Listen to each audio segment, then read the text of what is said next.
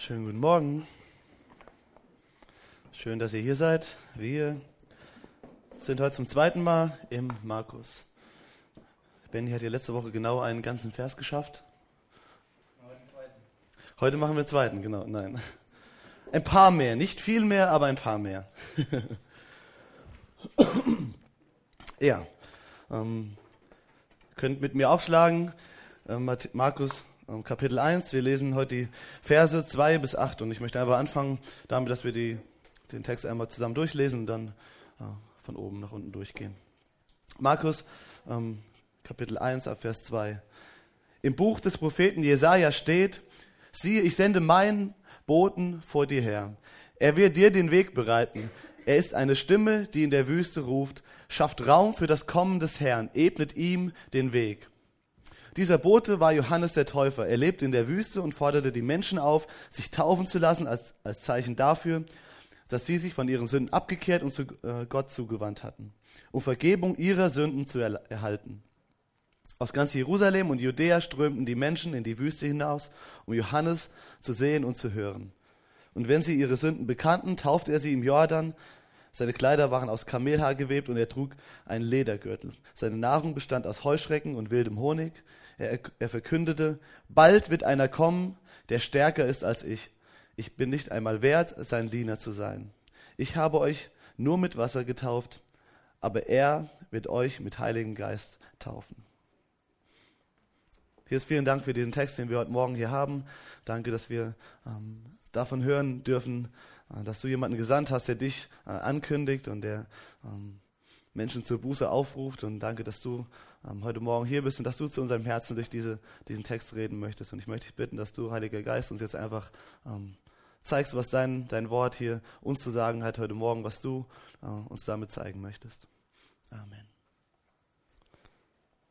Wir haben ja letzte Woche gesehen, dass ähm, das Markus-Evangelium ziemlich direkt reinsteigt, mitten in den Text, so mitten in das ganze Geschehen, dass er gar nicht irgendwie große Einleitung hat, sondern einfach nur steht, so beginnt die gute Botschaft von Jesus Christus, dem Sohn Gottes. Einfach knallhart, gerade bumm, auf den Punkt gebracht. Nicht mal Hallo, hier bin ich und äh, eine Einleitung, sondern zack, das ist das Buch, darum geht's. Und ähm, geht eigentlich direkt auch gerade so weiter mitten ins Geschehen hinein. Er fängt an äh, und so sagt, im Prophet, ähm, im Prophet Jesaja steht gesch äh, geschrieben. Und was er hier ähm, zitiert, sind eigentlich tatsächlich zwei Verse aus dem Alten Testament. Es ist nicht nur aus Jesaja, sondern er verknüpft hiermit zum einen einen Vers aus Maleachi 3, Vers 1 und eben Jesaja 40, Vers 3. Und das ist ähm, eigentlich das einzige Mal, in dem der Markus hier in dem ganzen Evangelium sagt, die äh, Schrift erfüllt sich oder in der Schrift steht geschrieben. Das alte andere Mal, wo wir das sehen, wo alte testamentliche Zitate ähm, im Markus-Evangelium vorkommen, kommen die immer von Jesus selbst, der das zitiert, nicht, nicht von, von dem Autor von des Buches. Und ich denke, dass es sehr cool ist, dass er das nur das eine Mal macht, aber gerade hier am Anfang von dem, von dem Evangelium sagt, in der Schrift steht geschrieben oder Jesaja hat gesagt was er damit mit ausdrücken will. Wir haben im ersten Vers gesehen, dass er sagt, jetzt beginnt die gute Botschaft, ich bringe euch die gute Botschaft von Jesus Christus und sagt dann, im Alten Testament in den Schriften steht geschrieben. Wir müssen uns ähm, bewusst machen, dass zu dem Zeitpunkt, wo das Ganze hier passiert ist, wo Jesus gekommen ist, dass, der, ähm, dass Gott zu, den, zu seinem Volk, zu dem Volk Israel über 300 Jahre, fast 400 Jahre nicht mehr durch Propheten oder dergleichen gesprochen hat. Die haben nichts mehr von Gott direkt irgendwie durch einen Propheten gehört, der gesagt hat, Gott sagt euch dies und das. Und ich glaube, was der Markus damit macht, indem er einfach gerade in den ersten Versen sagt, in Gottes Wort steht geschrieben, das ist die gute Botschaft von Jesus und im Alten Testament steht das geschrieben. Ich denke, damit will er zeigen, das, was jetzt kommt, was ich euch sagen will über Jesus Christus, die gute Botschaft, das kommt von Gott. Und Gott hat von dem, was ich jetzt erzählen will, schon vor hunderten von Jahren gesprochen. Gott hat Verheißungen gegeben. Erinnert ihr euch noch daran an die Verheißungen, die ich euch, die Gott euch vor hunderten Jahren gegeben hat. Und jetzt, was jetzt kommt, ist die Verheißung davon, ist die, die Erfüllung von diesen Verheißungen. Gott ist treu. Gott ist treu. Und ich denke, das passt auch sehr gut zu dieser History-Serie, die wir jetzt ähm, letzte Woche ähm, oder letzten Freitag ähm, abgeschlossen haben, wo wir gesehen haben, dass ähm, Gott einen Plan hat mit den Menschen, um sie zu erlösen, um sie ähm, wieder in Gemeinschaft mit sich selbst zu bringen. Und hier wird jetzt sozusagen ein Stück weit wieder der rote Faden aufgenommen. Gott hat mehrere hundert Jahre nicht zu seinem Volk geredet, aber Gott hat sein, sein Volk nicht vergessen. Und er nimmt jetzt quasi den, den roten Faden wieder auf und verknüpft das, was jetzt kommt, die Botschaft von Jesus, mit dem, was im Alten Testament schon lange vorhergesagt wurde. Und wie sieht dieser, dieser rote, rote Faden aus? Und das sehen wir gerade in diesen ersten Versen schon oder in den alten testamentlichen Zitaten. Dort steht, dass ein Bote kommen wird, dass Gott jemanden äh, vorausschicken wird und dass er den Weg vorbereiten soll für das Kommen des Herrn, für das Kommen, das Kommen von Gott selbst der versprochene Messias, der, von dem im ganzen Alten Testament geschrieben steht, dass er kommen wird und der sein Volk retten wird. Und genau damit geht jetzt ähm, das Evangelium direkt los. Wir sehen in diesen Versen beschrieben zum einen, dass dort, wie wir gesehen haben, ein Bote ist und der Bote eine Botschaft hat. Und das sind die zwei Punkte, auf die ich mich heute aus diesen, ähm, acht, aus diesen sieben Versen, acht Versen ähm, äh, fokussieren will. Da auf den Boten zum einen und dann auf das, was der Bote zu sagen hat, auf die Botschaft.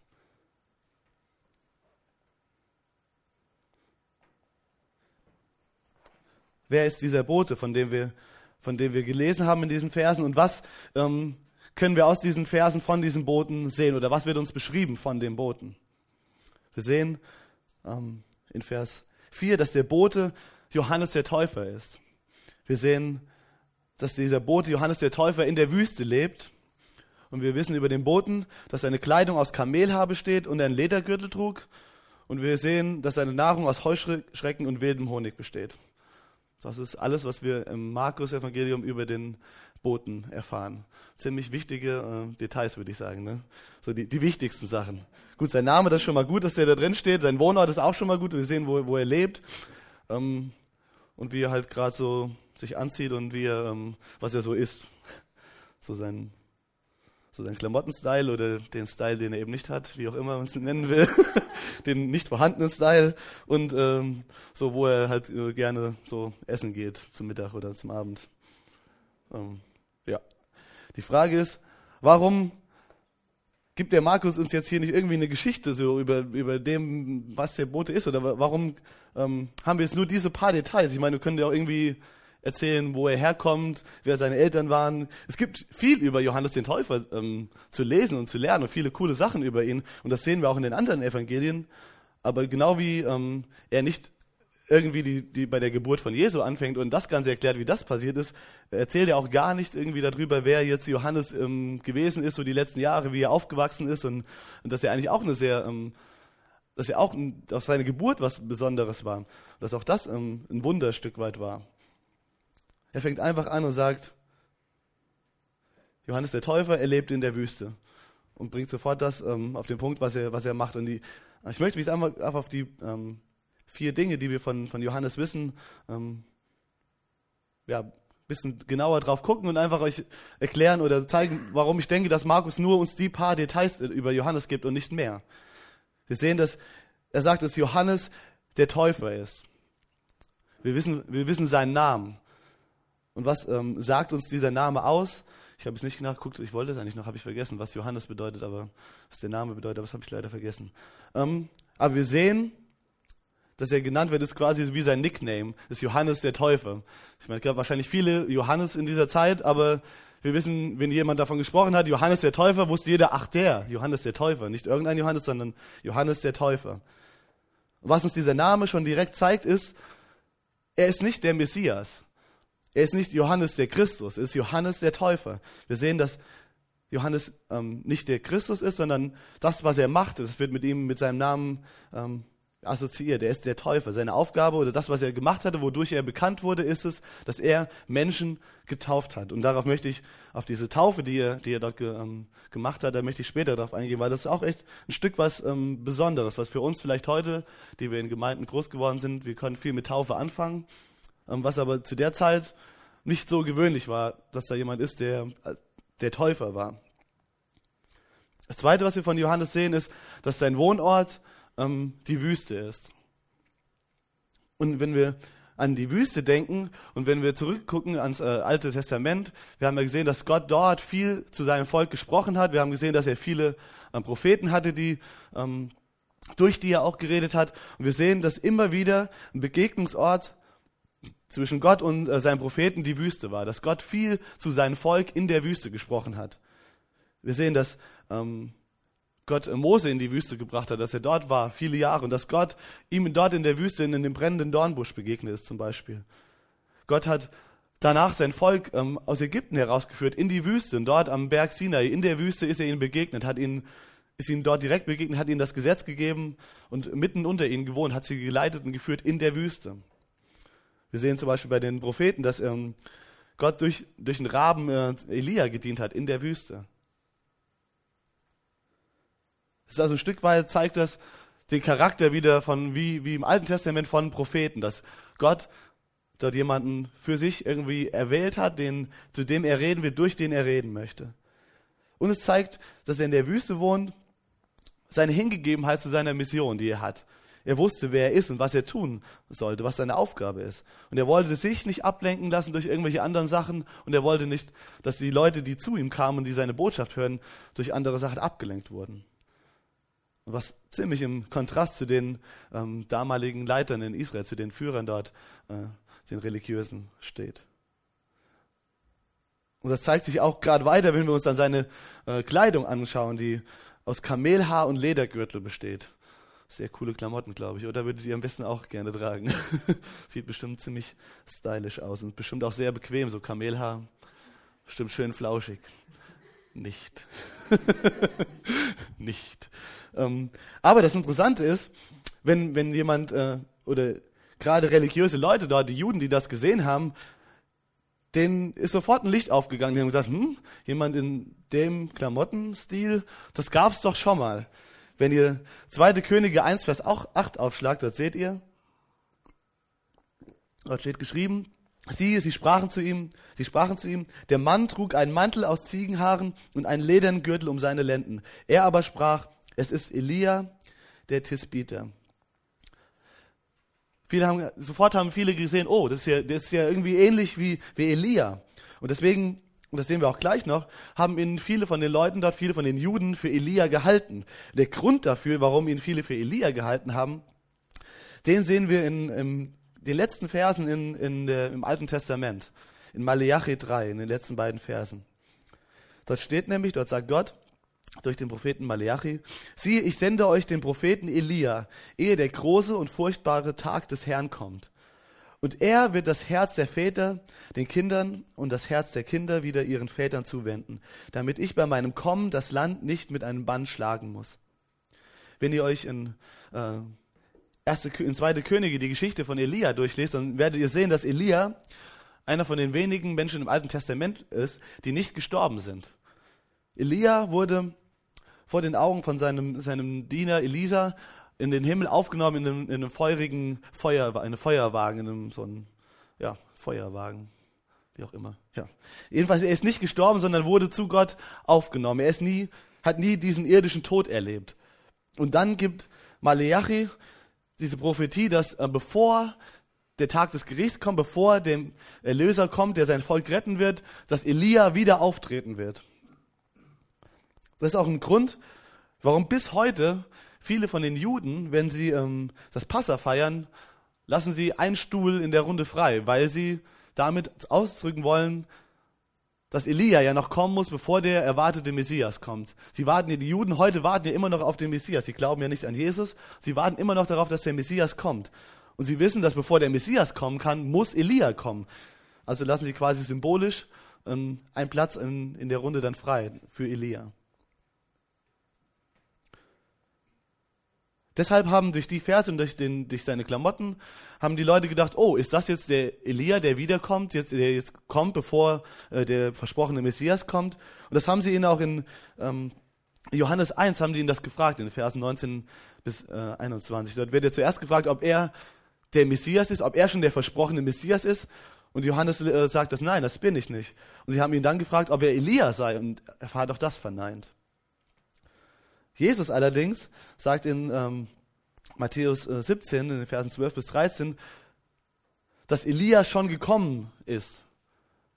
Und er spricht in dem Zusammenhang von Johannes dem Täufer. Und der Grund, warum Jesus sagt, dass Elia schon gekommen ist, denke ich, finden wir in Lukas 1, in Vers 17. Dort wird ein bisschen genauer die Geschichte vom Johannes beschrieben. Und dort wird, ähm, da ist der Engel, der kündigt an, ähm, dass den Eltern von Johannes, dass ihnen ein Sohn geboren wird. Und dort steht, und er wird vor ihm hergehen im Geist und in der Kraft Elias, um die Herzen der Väter umzuwenden zu den Kindern und die Ungehorsam zur Gesinnung der Gerechten, um den Herrn ein zugerüstetes Volk zu bereiten. Es ist, Johannes ist nicht Elia selbst in Person, aber er kommt in der, im Geist und in der Kraft Elias. Er ist ein Symbol quasi für Elias. Also er ist quasi wirklich das, was Gott in Maleachi vorher gesagt hat, dass ein Prophet wieder kommen wird, jemand, der den Weg bereiten wird, bevor Gott selbst kommt.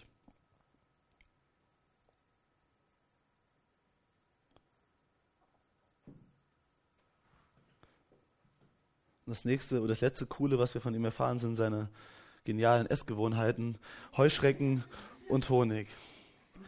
Ich frage mich, hat er die Heuschrecken vorher oder, oh nee, ich weiß gar nicht, gar nicht.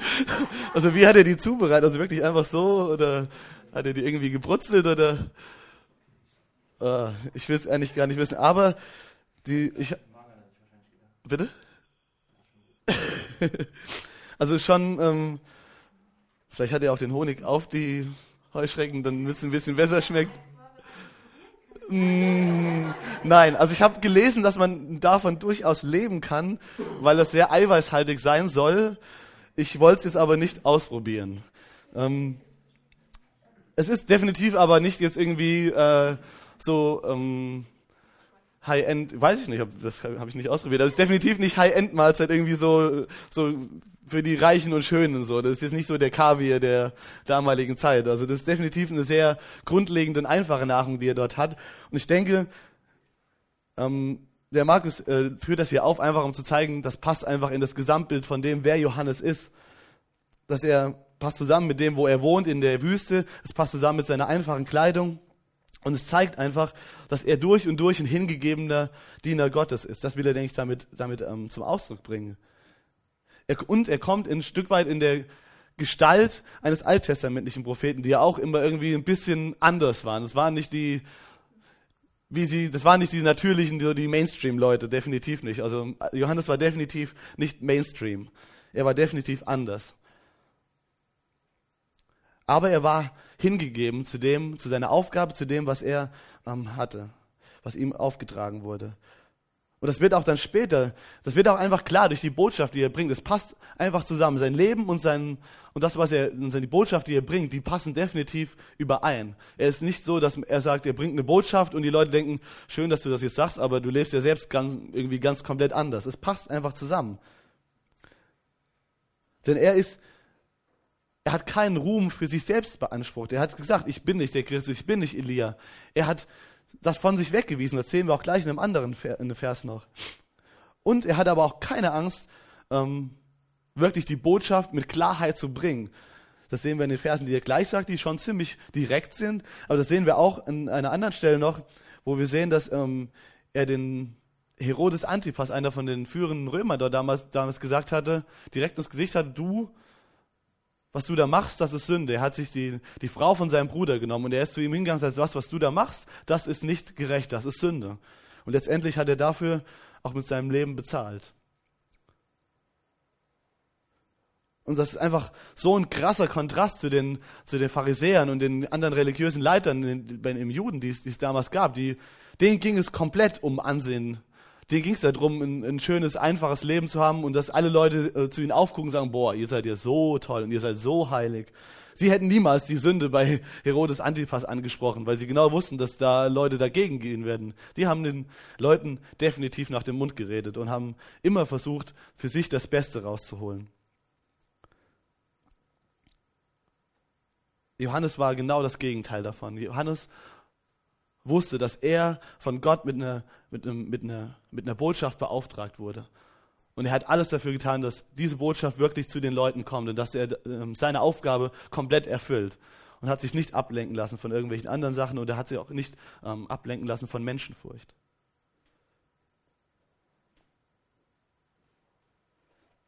Und was war seine Aufgabe? Was ist die Aufgabe und die Botschaft, die Johannes ähm, hatte. Siehe, ich sende meinen Boten vor dir her, er wird dir den Weg bereiten. Er ist eine Stimme, die in der Wüste ruft, schafft Raum für das Kommen des Herrn, ebnet ihm den Weg. Das war seine, seine Aufgabe. Er sollte den Weg vorbereiten, er sollte den Weg ebnen und er sollte Raum schaffen für das Kommen des, Herr, für das Kommen des Herrn. Und das ist ein Stück weit von der Art und Weise, was, was glaube ich, in alten Zeiten sehr normal war, weil zu den Zeiten gab es nun mal keine Zeitung, auch kein Fernsehen und auch kein Twitter und Facebook. Das heißt, die wussten, die Leute in den, in den Orten, Orten da wussten nicht, dass jetzt irgendwie äh, übermorgen der König hier bei ihnen durch die Stadt durchkommt. Die, woher sollten die das wissen? Es gab keine, diesen Informationsfluss, wie wir ihn heute völlig äh, für normal halten, den gab es damals nicht. Deswegen wurden dann damals Boten vorausgeschickt, die einfach gesagt haben, passt auf Leute, bereitet euch vor, da kommt ein wichtiger Mann, da kommt der König oder wer auch immer, irgendein wichtiger, bedeutender Mann kommt dort. Und das ist eine Aufgabe, die, die er dort hat, nämlich die Leute darauf vorzubereiten, dass dort jemand kommt.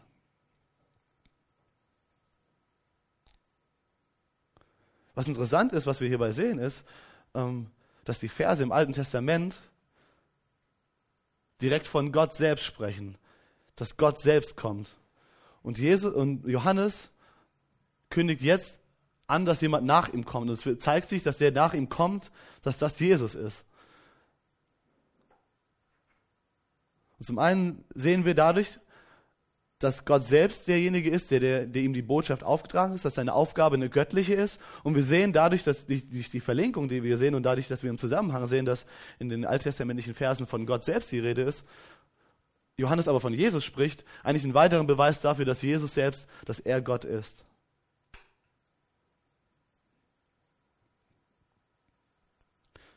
Er soll die Leute darauf vorbereiten, dass Gott selbst kommt auf diese Erde. Und er soll den Weg ebnen, steht hier, den Weg ebnen. Zum einen, wie wir gerade gesehen haben, dass er die Botschaft verbreitet, dass da jemand kommt, dass er es ankündigt.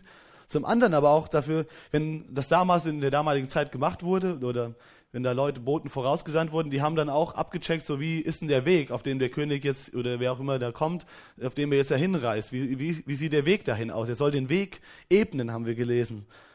Und das war wirklich dann auch die Aufgabe von den Leuten, dann so abzuchecken, so ist die Straße, auf dem der König dann kommt, ist die in Ordnung. Nicht, dass er in seinem Wagen da irgendwie durch tausend Schlaglöcher muss und dann keine ruhige Reise hat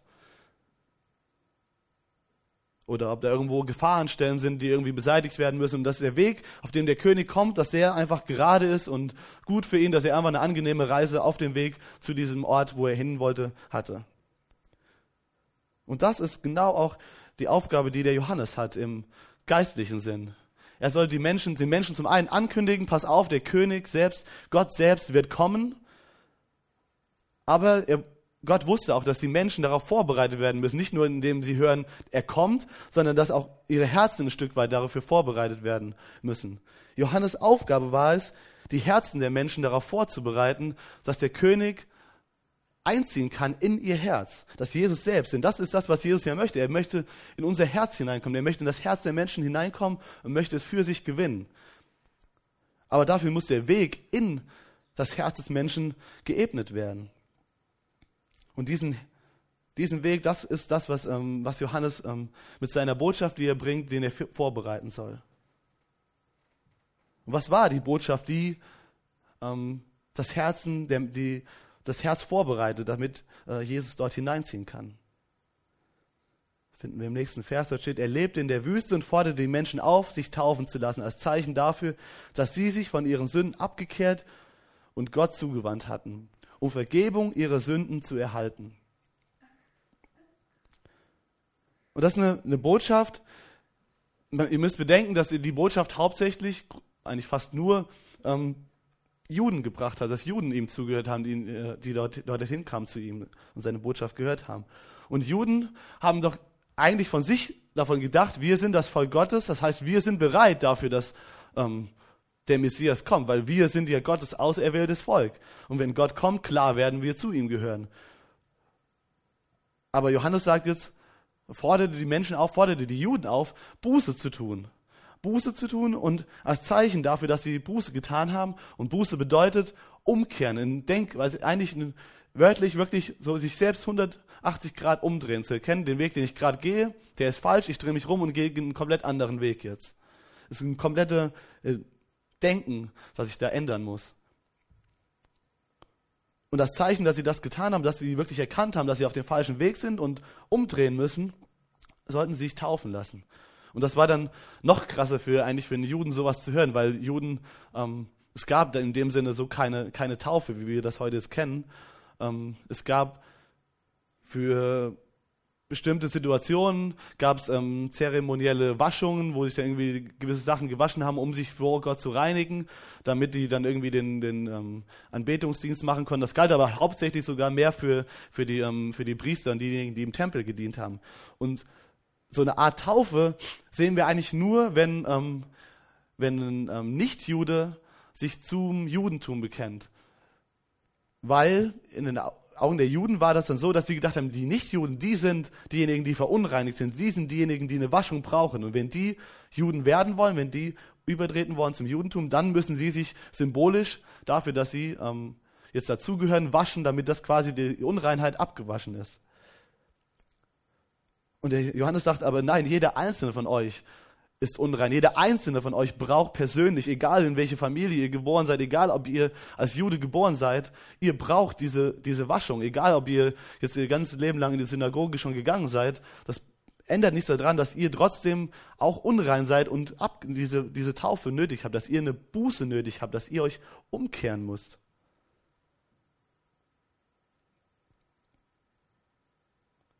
Und wir sehen, ähm, diese alttestamentlichen Verse, wenn wir die im Zusammenhang sehen, sprechen zum einen, ähm, das war der ähm, Maleachi-Vers, der spricht von, von kommendem Gericht, der spricht davon, dass Gott kommen wird und dass er Gericht bringen wird. Und die Verse in ähm, Jesaja, die sprechen davon, dass Gott kommen wird. Das war damals zu der Zeit gesprochen, wo sie im Exil waren, das Volk der Juden, wo sie nicht in ihrem eigenen Land war und Gott ihnen einfach Trost zugesprochen hat und gesagt hat, ich bin euer Gott, ich werde kommen und werde euch retten. Das heißt, die Botschaft, die wir sehen in den beiden Versen, sprechen von Gericht und sprechen von, von Errettung, von Trost für, für, seine, für sein Volk. Und diesen, und das haben wir auch am, am Freitag gesehen, wo wir Himmel und Hölle gesprochen haben, Gott wird jeden Menschen richten. Dem Gericht kann kein Mensch entkommen. Aber Gott wünscht sich, dass er Trost bringen kann, dass er nicht nur Gericht, dass er nicht Gericht für, für die Menschen äh, mitbringen muss, sondern dass er Trost für die Menschen mitbringen kann, dass er Rettung für die Menschen mitbringen kann. Niemand kann dem, was Gott vorhat, niemand kann Gott in dem Sinne entkommen, niemand kann sich davor verstecken. Aber es ist der Weg da in unserem Herz, der muss dafür geebnet sein, dass Gott ähm, in unser Herz hineinkommen kann. Gott kann nicht einfach so kommen und uns erlösen. Wir müssen da zuvor den Weg in unser Herz ein Stück weit ebnen. Und was da passieren muss, ist das, was wir hier sehen, ist die Botschaft. Wir müssen Buße tun. Gott kann nicht in ein Herz einziehen, was nicht erkennt, dass es sündhaft ist, dass es auf dem falschen Weg ist. Egal, wo, in zu welchem Volk wir gehören, egal, ob wir äh, in eine christliche Familie geboren sind, egal, ob wir ein Leben lang in die Gemeinde gegangen sind, wir können nicht davon ausgehen, einfach so, dass Gott in unser Herz kommen kann. Wir müssen erst zu der Erkenntnis kommen, dass Gott gerecht ist und dass Gott heilig ist und dass ich den Maßstab in keinster Weise erfüllen kann und dass ich auf einem ganz anderen Weg bin von mir selbst aus. Und muss erst im Kopf davon der, und im Herzen davon merken, okay, ich muss in eine andere Richtung gehen. Und dann kann, ist der Weg geebnet, dass Gott selbst einziehen kann und Trost spenden kann und Rettung bringen kann und dass er nicht mit Gericht zu uns kommen muss. Dieses öffentliche Zeichen dafür, dass jemand das erkannt hat, war in dem Fall hier, dass ähm, er sie getauft hat. Und das ist der Kern von dem, worum es in dem Dienst von Johannes geht. Und das sehen wir in, in Vers äh, 7 steht, er verkündete, bald wird einer kommen, der stärker ist als ich. Ich bin nicht einmal wert, sein Diener zu sein. Ich habe euch nur mit Wasser getauft, aber er wird euch mit dem Heiligen Geist taufen. Und hier sehen wir auch wieder so ganz klar, dass Johannes einfach hundertprozentig wusste, wer er war und was seine Aufgabe er war. Er wusste, genau, ich bin nicht der Christus. Ich kann euch nicht die versprochene Rettung bringen. Ich bin nur derjenige, der hier da ist, um euch den Weg dafür zu ebnen oder den Weg zu ebnen, dass der König kommen kann, dass Jesus selbst kommen kann. Er nahm keine Ehre für sich. In Johannes 3, Vers 30 steht, und da spricht Johannes, ähm, er spricht von Jesus, er muss immer größer werden und ich immer geringer.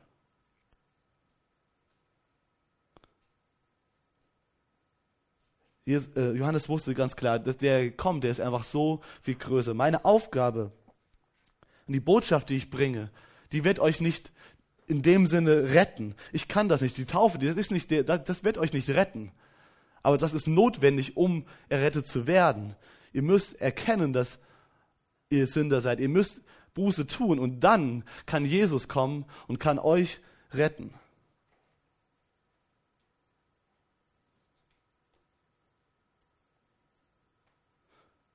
Und das ist das, was er damit ausdrücken will mit Vers 8. Ich habe nur mit Wasser getauft, aber er wird euch mit Heiligen Geist taufen. Diese Wassertaufe war nur ein symbolisches Erkennen davon, ich bin auf dem falschen Weg, ich muss umkehren.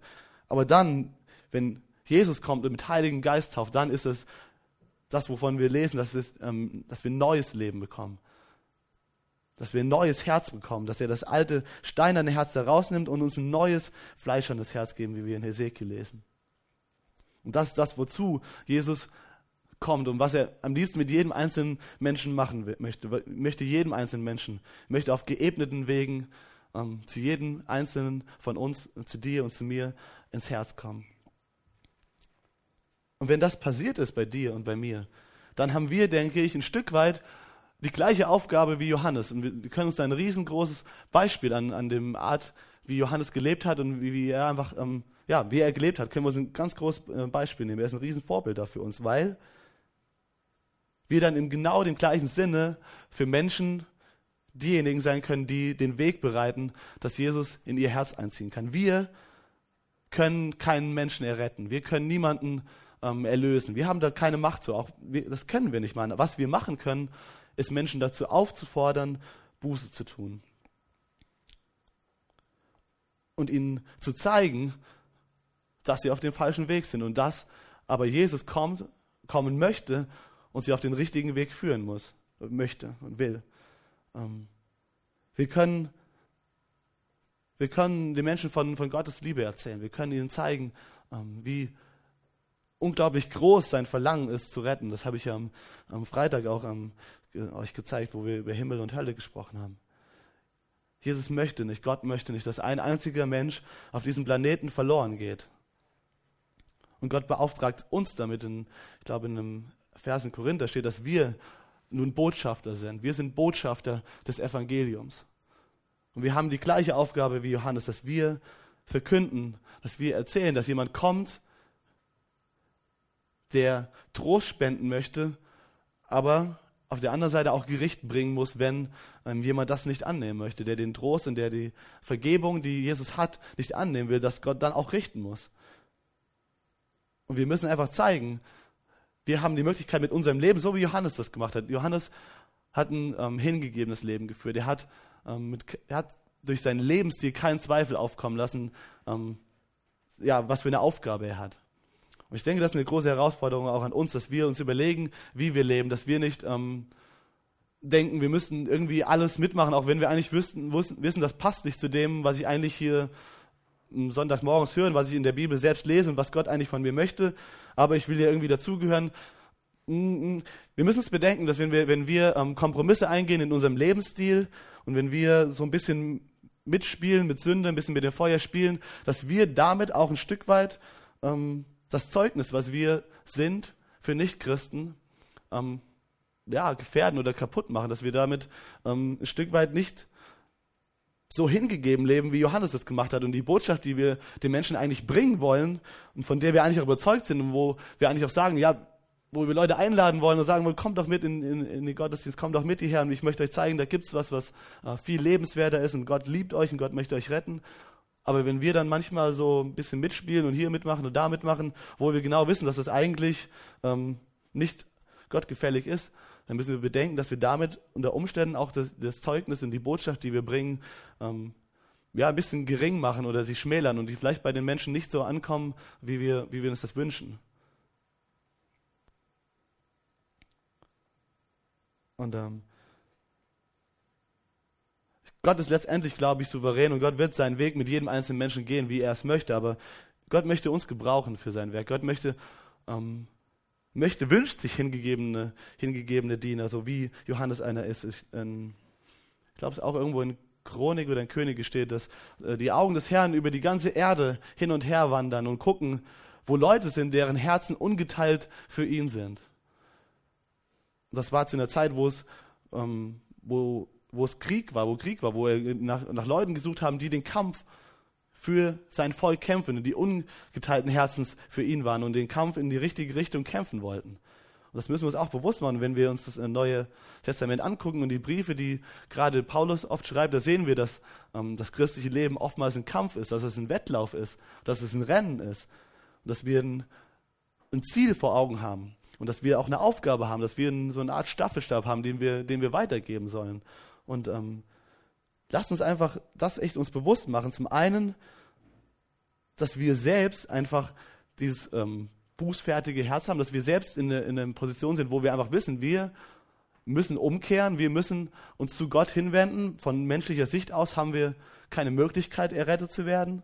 Aber Gott hat uns in seiner Liebe und durch das, was wir in den nächsten Wochen und Monaten in dem Evangelium von, von Markus sehen, äh, die Möglichkeit geschaffen, ähm, errettet zu werden. Gott ist, Jesus ist gekommen, um uns Trost zu spenden, um uns Rettung zu spenden, um uns Liebe zu geben und ein neues Herz zu geben. Und wenn wir das einfach verstanden haben, dass uns Gott jetzt auch mit dieser gleichen Botschaft einfach ähm, in diese Welt schicken will, wie, wie den Markus, und dass wir einfach ähm, Gott fragen, wie kann ich so ein hingegebener Diener sein? Wie sieht das in meinem Leben aus? Wo kann ich in der Schule? Wo kann ich auf der Arbeit? Ähm, wie soll ich dort leben? Damit Menschen an, an meinem Lebensstil schon sehen, ähm, dass da was anderes ist. Und wie kann ich den Menschen die Botschaft von Gottes Liebe und von der Notwendigkeit ähm, der Umkehr, von der Buße ähm, bringen? Und ich glaube, es ist gut, wenn wir das einfach, vielleicht, wenn ihr das vielleicht einfach mitnimmt für euch in die Woche, dass ihr euch zum einen selbst hinterfragt, wo ihr steht, ob ihr Buße getan habt, denn Buße ist notwendig. Wir können, das ist keine Botschaft, die, die glaube ich, heute so populär ist und die Leute ähm, nicht so gerne hören. Wir reden gerne von Gottes Liebe und Gottes Liebe ist groß und davon sollten wir viel reden. Aber wir müssen auch erkennen, dass eben, damit Gottes Liebe uns wirklich erreichen kann, auf dem richtigen Weg zu uns in unser Herz kommen kann, dass wir dort umkehren müssen von, von Sünde. Sünde ist einfach, das ist der ganze Knackpunkt an, an der ganzen Sache. Wir können nicht einfach nur von Gottes Liebe reden und einfach die Sünde so hinten runterfallen lassen, so nach dem Motto, Gott liebt uns ja schon und Gottes Liebe ist so groß. Und dabei vergessen, dass, wir, dass da eine wirkliche Umkehr auch stattfinden muss. Und dass wir einfach wirklich auf einem falschen Weg menschlich gesehen sind. Und dass da Dinge sind, die einfach wirklich schlecht sind. Und das Schlechte muss man auch wirklich als genau das sehen. Und ähm, deswegen fragt Gott und hinterfragt euch, ob ihr wirklich Buße getan habt, ob ihr umgekehrt seid und ob ihr verstanden habt, dass das, was in eurem Leben, von dem Gott sagt, dass es schlecht ist, dass es wirklich schlecht ist und dass Sünde ähm, wirklich euer Leben letztendlich kaputt macht und dass es genau im Gegensatz zu dem steht, was Gott eigentlich für dein Leben sich wünscht. Und wenn ihr das, äh, wenn ihr an dem Punkt gekommen seid, dann fragt wirklich Gott und guckt, ähm, wie ihr, ähm, wie, wie er euch gebrauchen kann. Wer er, er möchte euch gebrauchen. Und das gar nicht mehr auf notwendigerweise sehr übernatürliche Art und Weise, also auch auf übernatürliche, aber auf übernatürlich natürliche Art und Weise. Ihr müsst jetzt nicht die ganze Zeit irgendwie so versuchen, zwanghaft Leuten das Evangelium weiterzugeben. Ich glaube, Gott wird euch schon zeigen, wird euch einfach ganz klar machen, wie ihr mit eurem Leben und mit dem, ähm, was euch wichtig ist, dass ihr das den Menschen einfach weiterbringen kann. Ich glaube, dass es, ähm, ich glaube, es gut ist, wenn wir Menschen konfrontieren, wenn wir auf Menschen zugehen und wirklich sie darauf ansprechen, aber ich glaube, Gott will vor allem unser Herz so verändern, dass wir einfach gar nicht anders können, als von dem zu reden, in ganz natürlicher Art und Weise, ähm, was uns wichtig ist, weil Gott uns einfach das Wichtige in, sein, in unserem Leben ist, dann können wir gar nicht anders als davon reden und anderen Menschen davon weitergeben. Und lass uns einfach wirklich uns darauf fokussieren, in der Liebe zu Jesus, in der Hingabe zu Jesus zu wachsen, damit er ähm, uns so gebrauchen kann wie den Johannes und dass wir Menschen ähm, helfen können, wirklich den Weg in, äh, dass Jesus äh, einen geebneten Weg in ihr Herz findet. Ich glaube, das ist, das ist eine ziemlich coole Aufgabe, die, die Gott uns da gibt. Und ja, lass uns beten. Jesus, wir danken dir, dass du ähm, deine Verheißungen wahrmachst, dass du schon vor vielen, vielen tausenden Jahren gesagt hast, dass da jemand kommt, ähm, der den Weg für den Messias ebnen wird und dass viele Jahre später genau das genauso, wie es in deinem Wort vorhergesagt ist, passieren wird. Und dass du von Anfang an den Wunsch und den Plan hattest, das, was die Sünde in unserem Leben zerbrochen hat und die Gemeinschaft zu dir, die dort zerbrochen wurde, dass du sie wiederherstellen möchtest. Und ähm, dafür möchten wir dir so unglaublich danken. Wir danken dir dafür, dass du ähm, unser Herzen gewinnen möchtest und dass du uns zeigen möchtest, dass wir ähm, durch die Sünde auf dem falschen Weg sind. Ich möchte dich bitten, dass du zu unseren Herzen sprichst und dass du uns zeigst, ob wir ähm, auf einem falschen Weg sind, ob wir generell komplett noch auf dem falschen Weg sind, dass du unser Herz vorbereiten musst, damit du überhaupt hineinkommst, oder ob wir vielleicht äh, an der einen oder anderen Stelle Kompromisse eingehen und nicht äh, mit ganzem ungeteiltem Herzen für dich leben. Und dass du uns einfach zeigst, wie viel mehr, wie, wie, ja, wie sehr es einfach wert ist, ganz für dich zu leben. Und wie, ähm, ja, wie großartig das einfach ist, weil es genau das ist, was du für jeden Einzelnen von uns hast. Du möchtest nicht mit Gericht zu uns kommen, sondern du möchtest kommen, um unser Herz, um uns ein neues Herz zu geben, um uns Leben zu geben und um uns Trost zu spenden, dort, wo wir, wo wir es notwendig haben. Und ähm, du möchtest uns mit Liebe erfüllen. Und ich möchte dich bitten, dass genau das heute Morgen passiert, dass wir ähm, einfach wirklich deine großartige Liebe zu uns erkennen und dass deine Liebe, wie es in, in deinem Wort steht, dass deine Freundlichkeit und deine Liebe zu uns, dass sie uns ähm, zur Umkehr, zur Buße leitet und dass wir ähm, lernen, mit ganzem Herzen für dich zu leben. Weil du es einfach wert bist, wie ähm, der Johannes gesagt hat. Wir sind nicht, nicht mal wert, dir die dreckigen Füße irgendwie sauber zu machen, weil du einfach so viel größer bist, weil du so viel, so viel höher stehst, weil du heilig bist und weil du gut bist, Herr. Und wir ähm, aus uns heraus, ohne deine Vergebung, genau das Gegenteil sind. Und dennoch hast du uns geschaffen in deinem Ebenbild und du möchtest das wiederherstellen. Und wir möchten ähm, hergestellt werden. Jesus, du siehst unser Herz und du siehst, dass wir ähm, dieses neue Leben, was du für uns hast, dass wir uns das wünschen. Und wir danken dir, dass du es uns schenken möchtest. Amen.